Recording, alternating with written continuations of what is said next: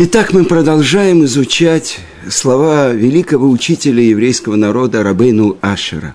Пути жизни. Пути, пути. Как правильно идти по пути жизни, а не по пути смерти. И на прошлом уроке мы рассказывали про прадедушку нашего учителя Равыцка Казильбера, про Рав Нафтоли, который спас тех несчастных еврейских детей, которых забрали царскую армию и заставляли под пытками креститься, и многие выдержали и не крестились. Многие сохранили верность своему народу. И это то, что делал этот прадедушка нашего учителя Равыцка Казильбера – с этими детьми. Он в их сердцах укрепил веру и полагание на Творца. И я хочу вам рассказать то, что повеление, которое мы учим в э, недельных главах, которые завершают э, книгу Ваикра, книгу Коаним, Турат Коаним. А ведь, если мы подумаем, весь еврейский народ – насколько он выделен, кадош, отделен от 70 народов мира. С другой стороны, внутри еврейского народа выделено колено Леви для службы в храме. А даже из колена Леви выделена семья, потомки Аарона Акоина. Только они могут быть куаним – священнослужителями в храме. И только они могут делать эту службу, которая соединяет небо с землей. Я слышал не один раз, как Гаон Равмойша Шапира Зацаль, он приводил слова наших мудрецов. Храмовая гора, там, где находится храм, это там, где целуются небо с землей и кто, через кого осуществляется этот поцелуй через службу Коина в храме. Но если мы подумаем, Коин должен быть Кадош, первосвященник, Коин Гадоль, Кодыша Кодашим, а мы все, ну так, еврейский народ. Нет, сказано к душим тикью. Святыми будьте, отделенными – выделенными будь. И то, что я хотел вам показать, то, что мой учитель Равицкак Зильбер в книге «Беседы Тори», он говорит, э, многим кажется, что святой – это какой-то великий раввин, который ходит в большой шляпе, с, э, в длинном пиджаке и так далее –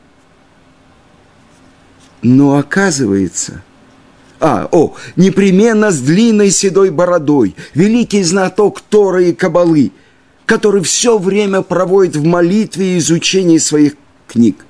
Но на самом деле дело обстоит совсем не так.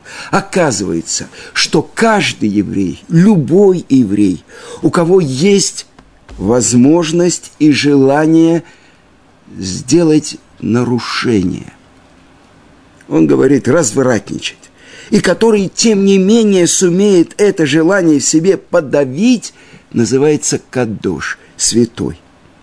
Человек, который отказывается от некошерной пищи, тоже называется кадош.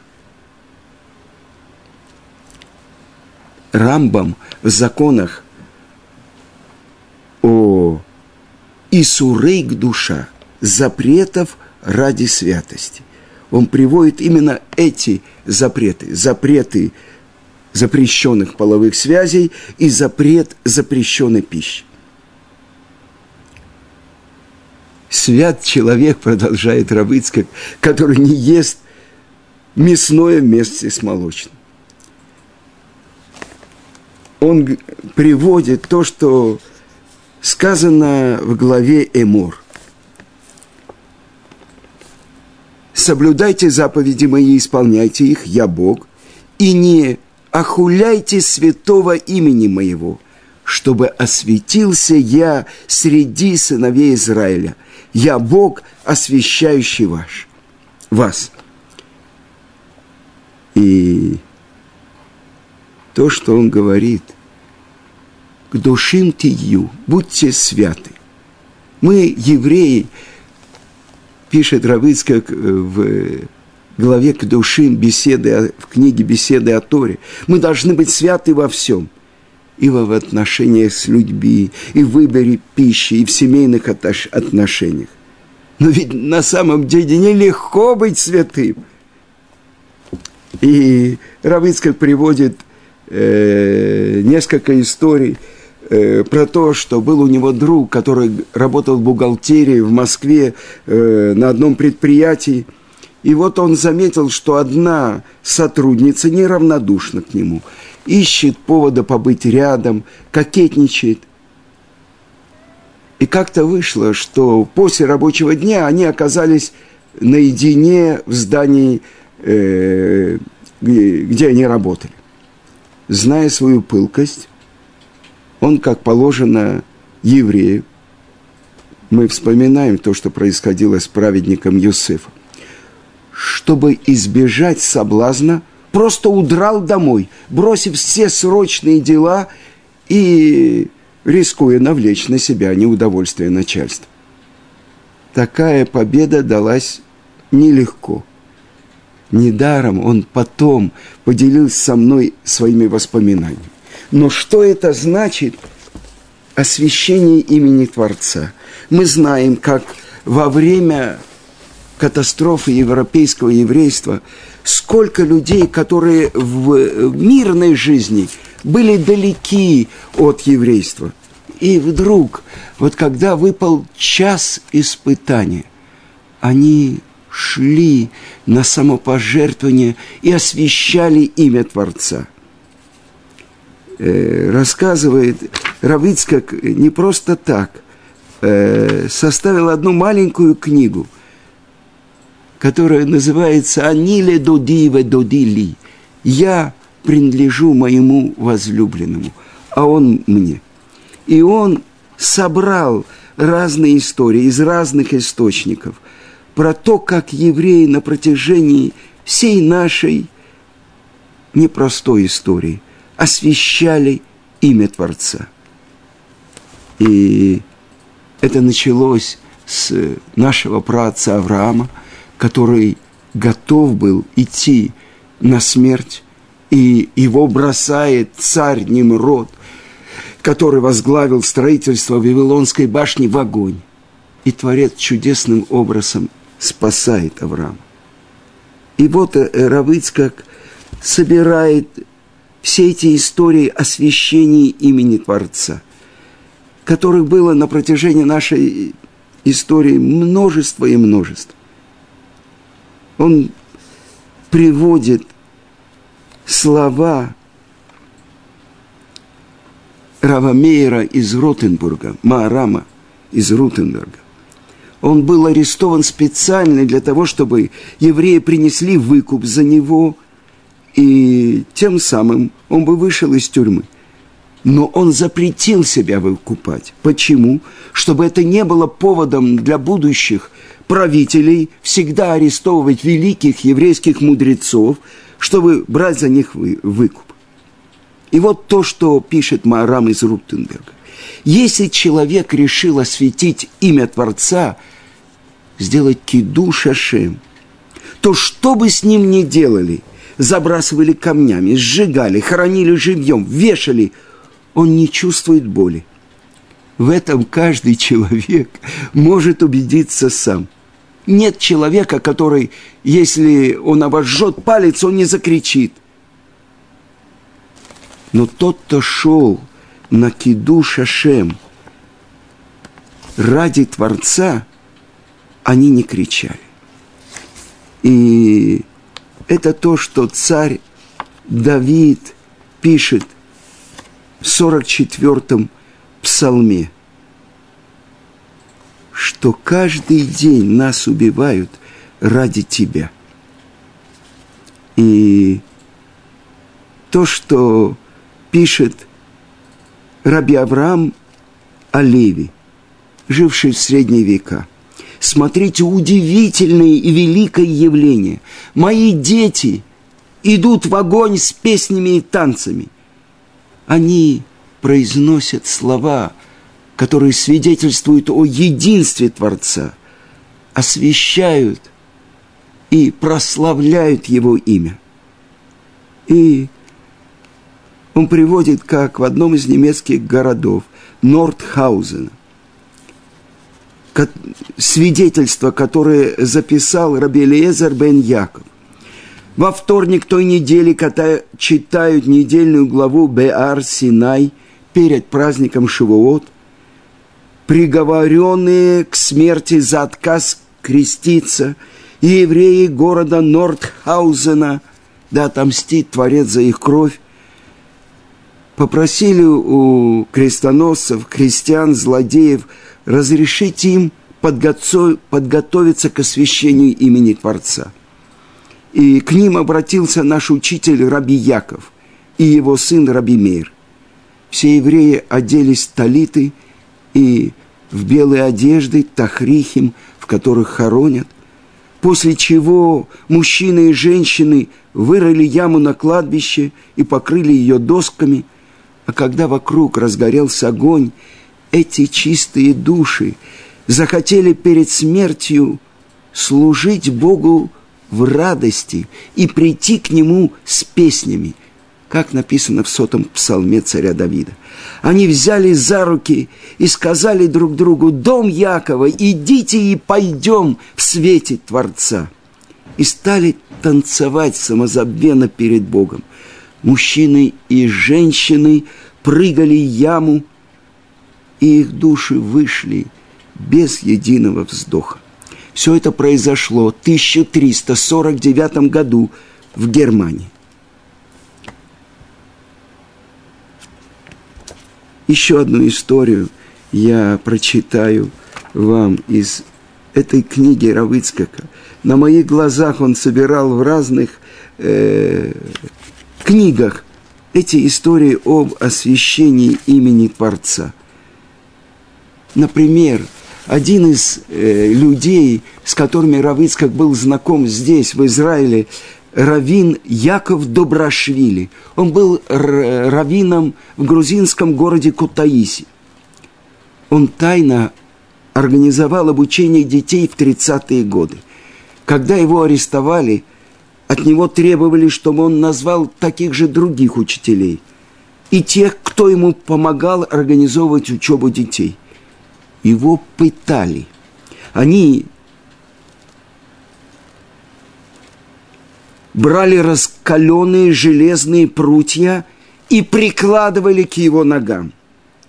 Через 50 лет я сам видел его ноги. На них было страшно смотреть такие жуткие следы остались от ожогов. Он сам мне рассказывал, что ему было гораздо хуже, когда эти садисты-следователи пытали его на самодельном электрическом стуле. Его привязывали к стулу, а потом включали электричество и вы, вы выключали. Но никого не выдал. Целая книга – которая посвящена освящению имени Творца. Но, может быть, это Равицкак собрал, может быть, это и не так, может быть, это исключение исправил. А на самом деле это удивительная вещь. Но как это происходит? Что человек, который был далек от еврейства, вдруг, э, когда приходит испытание, он отдает свою жизнь ради Творца.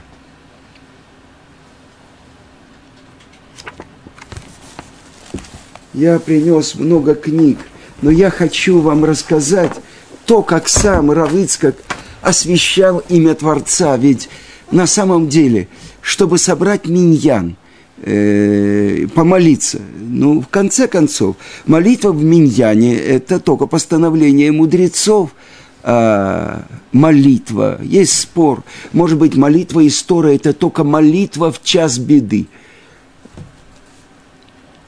Удивительная история. Я слышал ее от великого мудреца нашего поколения, когда на 30-й день после смерти нашего учителя Равыцкака он пересказывал ту историю, которая записана была Кармела и Райс в книжке, которая все знают, чтобы ты остался евреем.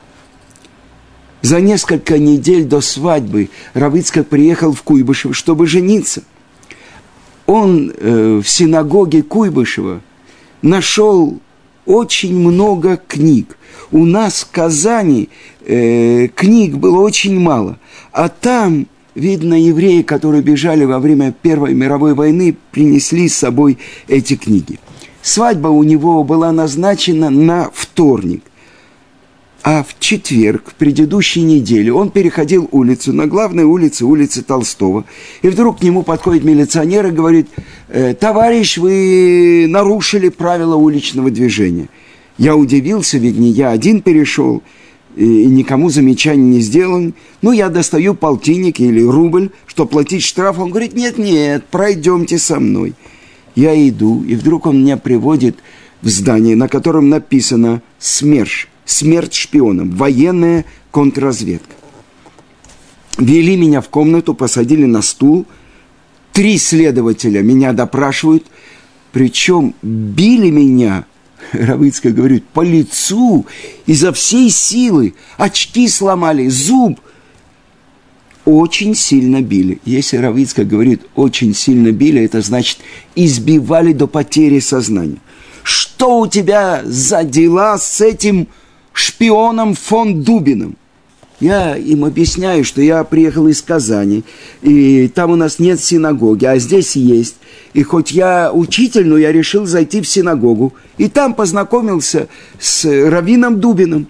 А тут они мне показывают телефон. А это что?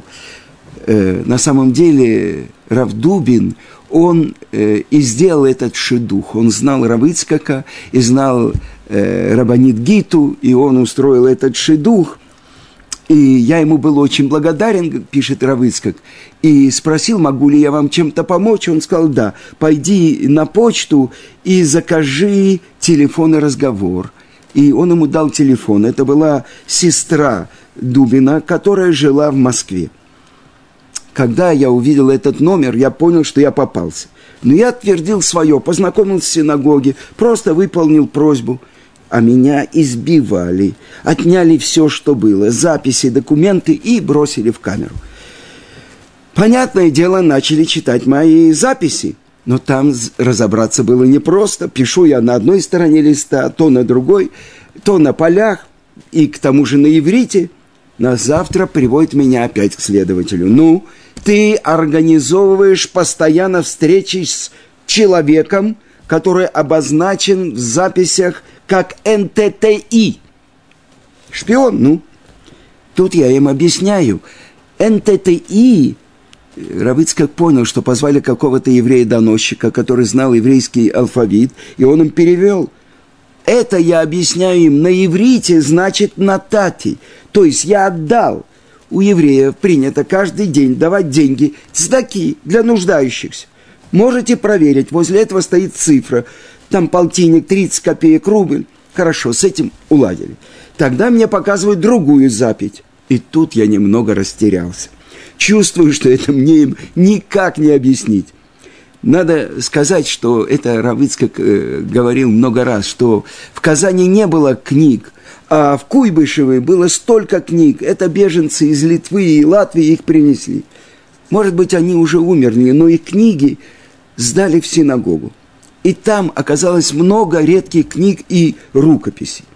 Я нашел книгу, о которой слышал, но которую в Казани не видел. Ее написал великий раввин Раби Акива Эйгер, который был э, главой поколений.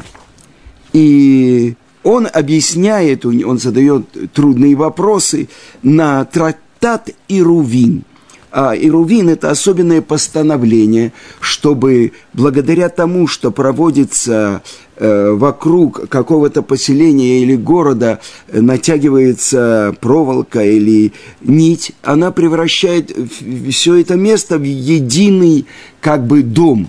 И тогда можно переносить из дома в дом. И Мишна в трактате Ирувим, а это один из самых тяжелых трактатов – я знаю, что мой учитель Рав Мойша Шапира, что память о праведнике была благословенна, что когда он пережил первую операцию на мозг, он проверял себя, помнит ли он все очень глубокие объяснения разных мест именно трактата Ирувим. Так вот, Раби Акива Эйгер обсуждает вопрос о том, если Ирув наталкивается на гору – и об этих записях меня сейчас спрашивали. Но я начал добро, э, добросовестно объяснять. Э, поскольку вопросы Раби Акива Эгера связаны с комментарием Раши, и особенно с комментариями, комментариями Тосафот на Талмуд, мне нужно было объяснить им Мишну, ну, то есть, которая э, основа того, что разбирается в Талмуде. Я объяснил, насколько мог – им Мишну. Дальше, как это объясняет Раши. Потом попытался объяснить им трудные вопросы и объяснения Тософот, а потом уже вопрос и ответ Раби Акива Эгера. Я говорил часа полтора, а то и два. Ручаюсь вам, что даже Мишну они не поняли. Так и остались с убеждением, что я их обманываю а потом позвонили куда-то, я слышу, говорят обо мне и обсуждают, ну сколько ему дать, 15 лет или только 10. У них такой прием запугивать человека, чтобы добиться признания. А ведь уже наступает пятница. И в этот момент я подумал, что будет с моей мамой, которая уже села на пароход, чтобы из Казани приехать в Куйбышев пароход должен прибыть в Куйбышев либо в воскресенье, либо в понедельник. Мать едет на праздник, на свадьбу своего единственного сына. Она идет его в тюрьме. Она вдова, только недавно умер мой отец, а у нее порог сердца. Я начинаю молиться Творцу, чтобы он пожалел мою мать. Я говорю, ты же знаешь, что я у нее единственный сын. И если меня посадят, что будет с ней? Равицкак пишет, я до сих пор не знаю, как и почему, но в пятницу, незадолго до выхода звезд, незадолго до захода солнца, меня неожиданно выпустили. Я еще успел забежать в синагогу на вечернюю молитву. И свадьба состоялась вовремя освящении имени Творца. Равыцкак не просил за свои заслуги. Он просил только, чтобы не причинять страданий своей матери.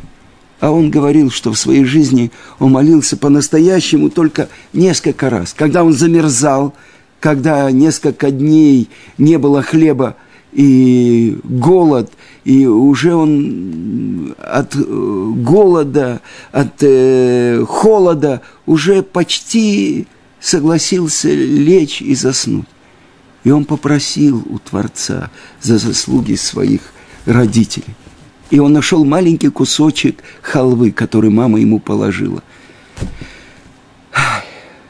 Третий раз он молился, когда в лагере, как раз когда были слихот, началась э, э, несколько дней до э, Роша Шана, когда в ашкенадских общинах говорят слихот, была суббота, и он спрятался, и, э, видно, задумался или заснул, и весь лагерь стоял и ждал. И вот, когда его нашли с собаками, все готовы были его разорвать. Вот тогда он говорит, я по-настоящему молился. И мой друг Равин, Равгершин Берман, ученик Равыцкака – который ушел год тому назад, он говорил, что как-то я пришел к Равыцкаку, и сказал, что делать, надо пойти к каким-то великим каббалистам, чтобы решить такую проблему. Равыцкак сказал ему, мы же с тобой прошли лагерь, мы же знаем. Мы же знаем, что такое молитва.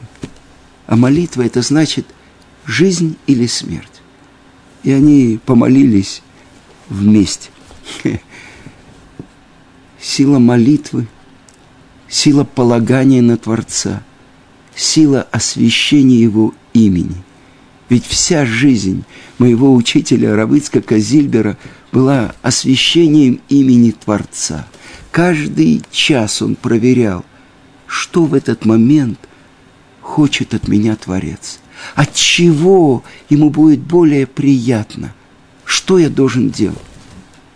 И этот счет, который вел его по жизни. Многие люди думают – живу, как бы утром стою, молюсь, днем молюсь, вечером молюсь, что-то учу. Все в порядке. А правильный счет, от чего будет нахатруах, от чего будет более приятно Творцу. С этим счетом каждый день, каждый час жил и освящал имя Творца мой учитель Рав Ицкак Зильбер, чтобы память о праведнике была благословена.